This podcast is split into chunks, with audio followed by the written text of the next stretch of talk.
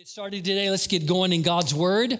I want you to turn your Bibles, please, to Second Corinthians chapter number 10, and we'll get there in just a moment. Second Corinthians chapter number 10. We're going to start off uh, this new year uh, with a message entitled Stay in Your Lane. Uh, but be ready because we're actually going to flip the script on that title about halfway through this message. Appreciate Mark Northcutt uh, being here uh, last Sunday and preaching. Mark Northcutt right now is on his way to Indianapolis to, to actually see what's going to happen tomorrow night. Months ago, months ago, they uh, he and a buddy uh, bought tickets to the game, and they thought, well, maybe Georgia will be there, and maybe not. We can always sell the tickets, probably make money, and they could definitely uh, sell the tickets and double their money. But he's going, and so pray for Mark. Okay, stay in your lane. Stay in your lane. I want you to get a picture in your mind, if you will, please, of a track and field track. It's kind of that oval, it's a quarter of a mile. You got all those lanes that are on that track, circle around the track. Think about those lanes. Think about being on that track. Think about staying in your lane. In track and field, you're always trying to go faster, better, higher, whatever the sport is that you're involved in, but you're always wanting to progress forward. Progress is something that every one of us want and desire, and we start off that way when we're just little infants. We start off by just trying to stretch out and reach toward one of our parents' hands. We try and pull ourselves up. We learn, learn how to roll over. Then we learn how to crawl and walk and run, and it just keeps going. We're always wanting to go further, do more, become more. That is God given within our lives in so many different ways, not only just physically, but also emotionally, spiritually, and relationally. But we must be aware of the distractions that would try to overcome us, and we must overcome those distractions to be involved in what we are not supposed to progress in. Uh, a couple years ago, I watched a video, and I think I showed it here one Sunday, a video of a college track and field meet in which they were running the 400 meter race and there was they were all you know together. And then a couple of them broke free. And then one of them just broke free about that last lap. He was coming around that last turn. He's way ahead of the rest of the pack and he's on that final stretch. And he kind of gives that look back to make sure he's going to win this race. And sure enough he's thinking man i'm way ahead of everybody. And he he just starts kind of looking around into the crowd and he's just taking in the moment he was just saying, you know, I don't want to let this moment pass me by. I'm going to take in this moment. I'm getting ready to win this race. But what he didn't realize was he was distracted by the crowd, he was distracted by the applause, and he slowed his pace down. But there was another guy in second place who said, This race is not over yet. And of course, you know exactly what happened. He was just giving it all that he had. And in just the last half a second, edged out the guy who was in the lead, which totally shocked the guy who was in the lead because he thought he had won the race. How many of us have experienced distractions in life? How many of us have looked away, looked at something, and we got off course? On what we really wanted to accomplish. We really wanted to reach this goal. We really wanted to reach out into this new endeavor. And we wanted to win or succeed or cross the finish line, but we got distracted. So let's today, for the next few moments, talk about staying in our lane and avoiding those distractions. One of the fastest ways for us to not reach that finish line and actually kill our uniqueness of the lane that we're in is to compare ourselves to someone else. When comparison is practiced, contentment ends or arrogance begins. When we begin to compare ourselves with other people and say, well, am I as good as they are? Do I have what they have? Do I have the skills that they have? How do I compare with other people? The first thing that can happen is that contentment ends. instead of saying, I'm content with what I have and who I am and the place and station of life that I'm in, we begin to, to not appreciate what we have, not appreciate our education or our experience or the size of our house or the number of zeros in our bank account or whatever it could be. Or, of course, the opposite could happen is that, oh, we feel like, man, I'm doing really good compared to those guys. Wow, I'm, I'm wonderful. And either one of those, of course, can cause us to be knocked off course. I ask you to turn to Second Corinthians chapter number 10. Let's read verses 12 and 13. 2 Corinthians 10, 12 and 13. Here, the Apostle Paul is writing under the inspiration of the Holy Spirit, and he says, we do not dare to classify or compare ourselves with some who commend themselves. When they measure themselves by themselves and compare themselves with themselves, they are not wise. We, however, will not boast beyond proper limits, but will confine our boasting to the sphere of service God Himself has assigned to us, a sphere that also includes you. He says we're, we're not going to go and boast beyond proper limits. We're not going to compare ourselves with ourselves with other people. What we're interested in is pleasing God and making sure that our aim and our goal and our eyes are fixed on Him. Comparison makes you feel either superior or inferior, and neither one of those honors God. You see, we live in this attitude or this culture that has a consistent attitude of what I'm going to call er, E R, er. It is a comparison culture, and it says, I want to be happier and richer and stronger and prettier. It's the er culture. I, I'm, I'm glad that you're whatever, but I'm going to be more than. And of course, that can lead to the attitude of est, E-S-T, est. I want to be happy est and rich est and pretty est and strong est. We, we want to be on top. And here the Bible tells us that's not the comparison that we need to look at. That's not the goal that we need to be. We're not comparing ourselves with other people. We're saying, God, what have you called me, me to be? And I want to be the best that you've called me to be. I want to be my best, but it doesn't matter how I compare to other people. What matters is, Lord, what have you called me to do and what have you called me to be? Why do we compare? Why, why are we distracted by looking around like this and finding out how we measure up? By nature, we have all realize that we are sinful by nature. We've all sinned. The Bible says all have sinned and fallen short of the glory of God. And so, by that, our nature, we have a sinful nature. And therefore, that nature always calls us to try to pull away from God and not draw close to Him. A sinful nature says, I want to do my thing, my way. With who I want to do it with, for as long as I want to do it, it's all about me. We have a sinful nature.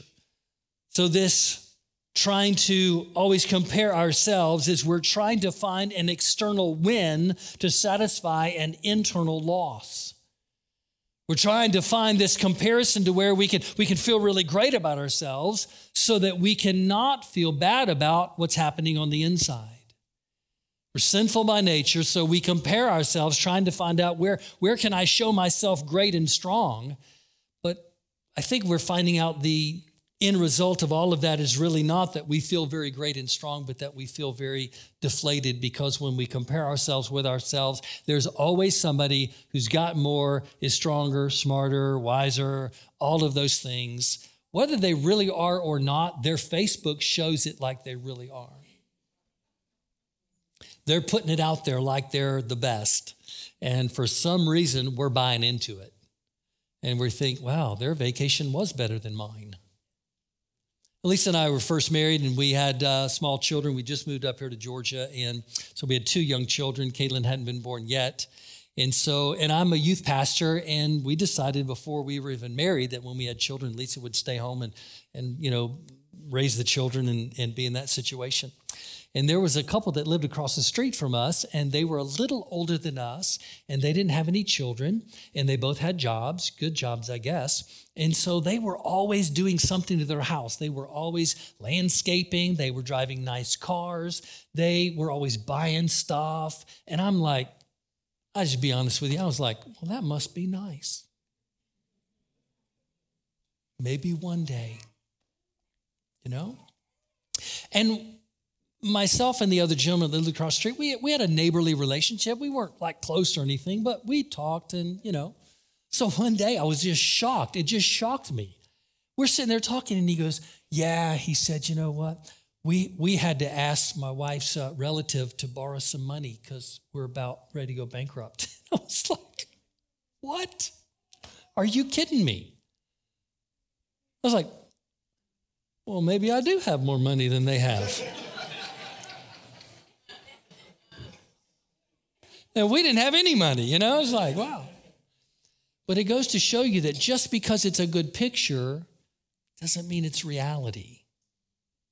But when we compare, we run into problems. I want to read to you out of, of a book and I'm actually just reading now. It's written by another pastor, and he he gets real honest about himself and a comparison game that he had been playing, and, and much of this was online through social media and so forth. So this will take just about one, one and a half minutes, and but uh, I think it's important uh, to, to read. Um, and he, he said, um, I noticed other churches and pastors, and it was hard not to compare and feel less than when we enjoyed a regular service while the pastor of the church I followed on Instagram baptized thousands, or so it seemed. I rejoiced for the kingdom and was happy for the other church. After all, we're on the same team, right? So why did it still not feel so good in my soul? What did I do? I let the pressure to be more and to do better increase within me until its weight grew heavier, frequently feeling just average just competent, a C plus in comparison with my ministry peers. I tried harder, but never seemed to gain any ground. There was just too many categories to conquer. I had read something that really resonated with me about how pastors today are expected to be business savvy, tweet quotable, and always brimming with positive, upbeat energy as evidence of their faith. We're required to be fully accessible yet deeply spiritual, able to dive from the surface of current events to the depths of eternity in a nanosecond. Not too young and uh, inexperienced, and not too old and out of touch. While I knew it wasn't a realistic expectation, I felt immense pressure to be just right. The Pastor Goldilocks would choose when church shopping. And if only and if I only got three out of five stars for this week's sermon, I'd think about how to do better next week. Comparison culture was eating me alive. With each click, I experienced a reminder of who I would never be, what I seemingly couldn't get right, and where I might never go. I felt miserable.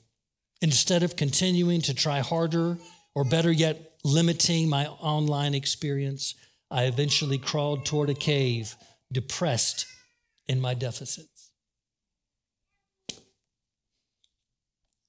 This guy that wrote this pastors a mega church in Alabama. It is real for all of us, this comparison culture that's really destroying us. But how do we then live with assurance and resilience in today's culture of comparison? Let's get to the how do we? Let's get to the let's progress forward part because we understand this comparison that we're living. Number one, we've got to realize that God supplies our identity and our purpose. It is God who supplies that. Uh, we've got to grab a hold of it and internalize it and live it and realize it and do it but it is God who supplies our identity and our purpose. First is our identity, we're a child of God. If your faith is in Jesus Christ for your salvation, then you are a child of God. In other words, his, his attributes are working within you. His, his genetics, if you will, are within you. And so then we have a new identity that though we are still on this planet, though we're still in this body, we are a child of God. And that is a powerful identity. Because we recognize that we are different than those who are not children of God. We need to be very careful again to the comparison issue.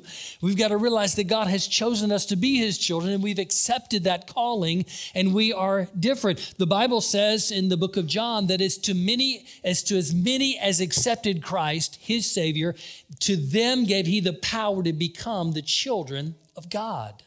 And so God has chosen you. God has given you that title, that position of being a child of God. Not only are we children of God, but we have a purpose. We're to live on mission. I go all the way back to the book of Nehemiah. What a man with a mission. Nehemiah was a, was a scribe. He was actually a servant, if you will, in exile. But he had this burden for Jerusalem, the actual city, because he loved the Jewish people. He was Jewish and working for a non Jewish king, if you will. And so he has this burden from the Lord to go back to Jerusalem and rebuild the walls, literally rebuild these walls of Jerusalem as a as another step in the direction of being having a restoration of the Jewish people to the city of Jerusalem. And so it's a long long story, but he he he he gets the supplies, he gets some people, and he goes and they start rebuilding the wall. But along the way, there were those who opposed that. You know, there's always people who oppose good progress. We're supposed to oppose bad progress, but there will always be people who oppose good progress. You just have to deal with that as a child of God. You just got to deal with it. And that's what he was experiencing. And so they were trying to trick Nehemiah to get him to come down. And, and I'm talking about physical harm being done to him. These guys were, the Bible describes it in a way that says they were, they were working with a, with a tool to rebuild the wall with one hand and they had their sword in the other. Not sure how, you know, how, how realistic that was, but that's the description is that they, they were ready on both ends. We're working, but we're also defending while we work. And so they tried to trick him. And it says there in Nehemiah 6 3, so I sent messengers to them. They tried to trick me to come down off of the wall. He said, So I sent a messenger back to them with this reply I am carrying on a great project and I cannot come down. That is a good word. That is a good word. I am carrying on a great project and I don't have time to be distracted. I don't have time to deal with some comparisons. I'm carrying on a great project. He said, Why should the work stop while I leave it and go down to you? See, Nehemiah had this. He said, Listen, I am doing a great work, but then he recognizes the work is greater than I am. He said, I'm doing a great work and I'm doing it, but the work is actually greater than I am. We're going to get to that in just a moment. Remember that vision that I asked you to have, that, that scene of the, the track and the lines, staying in your lane? We're getting ready to flip that in just a moment. Number two, God supplies his spirit and guidance. Not only do we have an identity and a purpose, but we have his spirit and the guidance of the Holy Spirit. The word tells us, Jesus said, it's important that I go back to the Father so that the Holy Spirit can come to you. He's going to lead you into all truth. He's going to show you and guide you and empower you. Moses experienced this in the Old Testament. Remember Moses? He was the guy that led all the Jewish people out of Egypt. What a great leader. And he was so reluctant. God said, I'm choosing you, Moses, because you're going to speak to my people and you're going to lead them out of bondage. And you remember what Moses said? You'd have think he'd said, Yes, I am going to be a great leader. Moses said, Bad decision. I'm paraphrasing. Bad decision, God because I, I, I, can't, I, I, have, I, I have problems speaking. I can't, I, how, how are you going to, I can't, I don't know, I, it doesn't come natural. I don't know how to speak. And God said, don't worry about it. I'm paraphrasing, don't worry about it. Moses kept saying, no, no, I can't, I can't. He said, don't worry about it. I can't, I can't Finally, God said, Okay, I'll get Aaron. He'll speak for you. Okay, let's go. But you're the leader. Let's go. God said, I'm empowering you. And every one of us are called to do something we can't do. Every one of us are called to say, God saying, I've got something for you that I'm going to work in you, a work that is so marvelous, you'll look at it and you'll go, What just happened? I can't believe it. That's when we know it was God that did it and not us. God that did that. I just share with you for just a moment. And you know, I, I know pastors and we talk and all that stuff. And we're in this kind of season that we're in the last couple of years, especially the last year, year and a half. A lot of churches are, are still at like 50 or 60% attendance and finances of what they were before all this mess. Remember that? Remember all that mess? And so they asked me, How are you doing? And I said, Well, we're bigger and stronger now than we were then. And they go, Really? Wow, amazing. And that's the end of the subject. Here's the good part of that. If they thought I was doing it, they would go, What are you doing, man? Tell me what you're doing. They never asked me that question. It's a little depressing when you think about it a little bit, but, but in reality, that's the greatest compliment. Because they look at me and they go, Well, I know Chris isn't doing that because he's not that good. It must be a God thing. And that's what I see at Hope Crossings. It's a God thing. It's certainly not a Chris thing, it's a God thing. Because God's called all of us to do something that we can't do. Now Moses got he he had real favor with God because he got a he got an exemption there, you know. But God's calling you to do something that's way bigger than what you can do alone. But he's saying, What is your lane? What am I called you to do? Don't look that way and don't look that way. Just stay in your lane. But has he really called us to stay in our lane? We think about the Spirit being given to us and the guidance that he gives to us and that spirit comes along and he says okay i'm gonna i'm gonna fill you and what i'm gonna do is then give you a gift maybe it's mercy or maybe it's prophecy or maybe it's organization or hospitality, or maybe it's giving, or maybe it's a tongues and interpretation, or maybe it's a discerning of spirits, and all these gifts that are given to us, and they're described to us in Romans 12 and 1 Corinthians 12 and other parts of the New Testament. He said, I'm giving you this gift. And if we don't, if we make a mistake, we might think, yeah, that's my lane. I got to stay in my lane. You know, when you're running track and field, if you step over into the other guy's lane, you know what happens, right? You're out. It's over for you. You can't step in somebody else's lane. If we got if, if we're not careful, we'll begin to think of that that this is my gift. My gift is mercy or organization or hospitality, whatever your gift is, and I got to stay in my lane. I can't go into somebody else's lane. Now, there's some truth in that because if you're given a gift, use your gift. God will probably lead you to a church that needs your gift. Amen. That said every pastor. He's called you to, to go to a church where your gift is needed. But if we're not careful, we'll be like, no, no, I got to stay in my lane. I can't go help those unorganized people over there. I got to find some organized people to be in my lane. I, I can't go over there and give them mercy. Mercy's over here. They need to come over to. Now, I want you to repicture that track and field the oval, quarter of a mile, it's got all those lanes in it.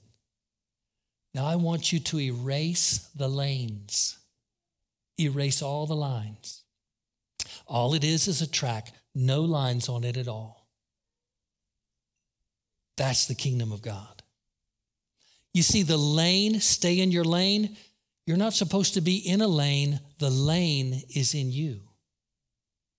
The gift is in you. And what we're called to do as the body of Christ is to go all over the track helping people get to the finish line. So we're not supposed to stay in our lane, are we?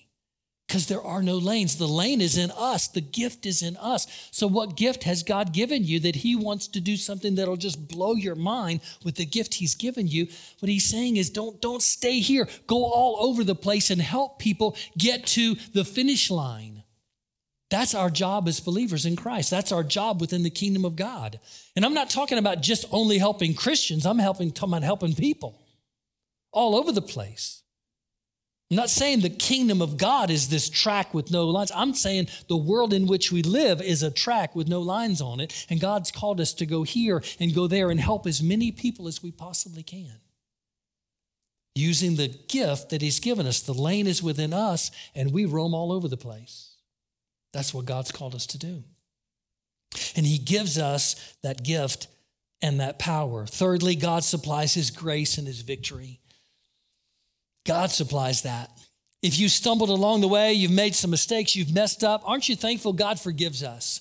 He just overpowers us with forgiveness. It, it, the word tells us it's his pleasure to give us the kingdom. It's his pleasure to give us mercy and grace. And it was constantly his, his, his biggest pet peeve against the really religious people is that they didn't have mercy. God just overrides us with forgiveness. 2 Corinthians 12, 9, again, the Apostle Paul, 2 Corinthians 12, 9, he says, But as for me, uh, but he said to me, My grace is sufficient for you. And God's grace is sufficient for you as well, isn't it? He said, For by my power is made perfect in weakness. And then Paul says, Therefore I will boast all the more gladly about my weaknesses so that Christ's power may rest on me. See, that's why we're, we're given a gift and we're roaming all over the place ministering to people who are better at other things than we are. Why? Because God's blessed them with that. But that should not intimidate us. We should go up to the, to the really rich person and say, Hey, I want to help you. And in a culture like us, it's kind of the rich are kind of like, Oh, they don't need help, they have money. Rich people need help too. Poor people need help. We all need help. We all need help. So we're called to roam all over the place and say, hey, I've got weaknesses. I, I shouldn't be able to do this, but God has empowered me to do this. And so God is flowing through my life, and so therefore it works. Well, that's an exciting life. That's a life where we get to see, man, I'd, I don't even know how to minister to this person, but God empowers me to do that. And God gives me the wisdom in that moment. And so, therefore, I am not intimidated by their gifts. I'm not intimidated by their money. I'm not intimidated by their education. I'm not intimidated by anything they have or anything they don't have. God's called me to minister all across the line with the lane that He's called to be inside of me, that gift. So, what is your gift? What is the gift that God's given you? And I know probably most everyone in here knows, but if you don't, here's your challenge. Hey, find out what God, what have you gifted me with? And how can I use that to the glory of God? See, God does not lead us into everything in order to do everything. He empowers us to run the race with the lane inside of us that He has chosen, and we roam all over the track, helping as many people as we possibly can. Trust Jesus to define your worth, and it's not by comparison with other people. Your ministry is to cross into other people's space and help them break the finish line at the end of the race. And we're all going to get to the end of the race, aren't we? We're all going to get to the end of the race. We're all going to break that tape. We're all going to die one day. And that's the end on this earth in this body. Aren't you thankful it's not the end? Amen? Thank God we get to live for eternity in the presence of God because of Jesus Christ. And so our job until then is to help as many people get across the finish line, help as many people live in prosperity and goodness and peace and mercy as we possibly can. We're helping other people get to the finish line. You know, in the Olympics, it's the what is the 100 yard or meter dash or 400 meter or whatever, all those races, they always have a tape. They always have a finish line. You break the tape, you break the, the line first, and you're the winner, and everybody else is a loser. Not so in the kingdom. Not so in the kingdom. Every Christian's going to break the tape. You, that, that tape is going to go right across. You're going to break that tape because it's your tape. It's your time. It's your life. And our job is to say, I want to help you break that tape strong and mighty. I want to see you go from here to there, wherever there is, however long there is, living for Jesus Christ, encourage, strengthen, bless, ministering.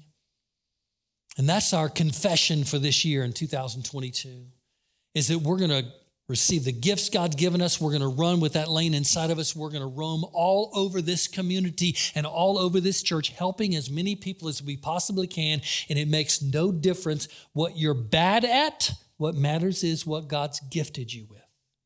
Doesn't matter what you don't have. What matters is what God's given you. And that's where we're going to go.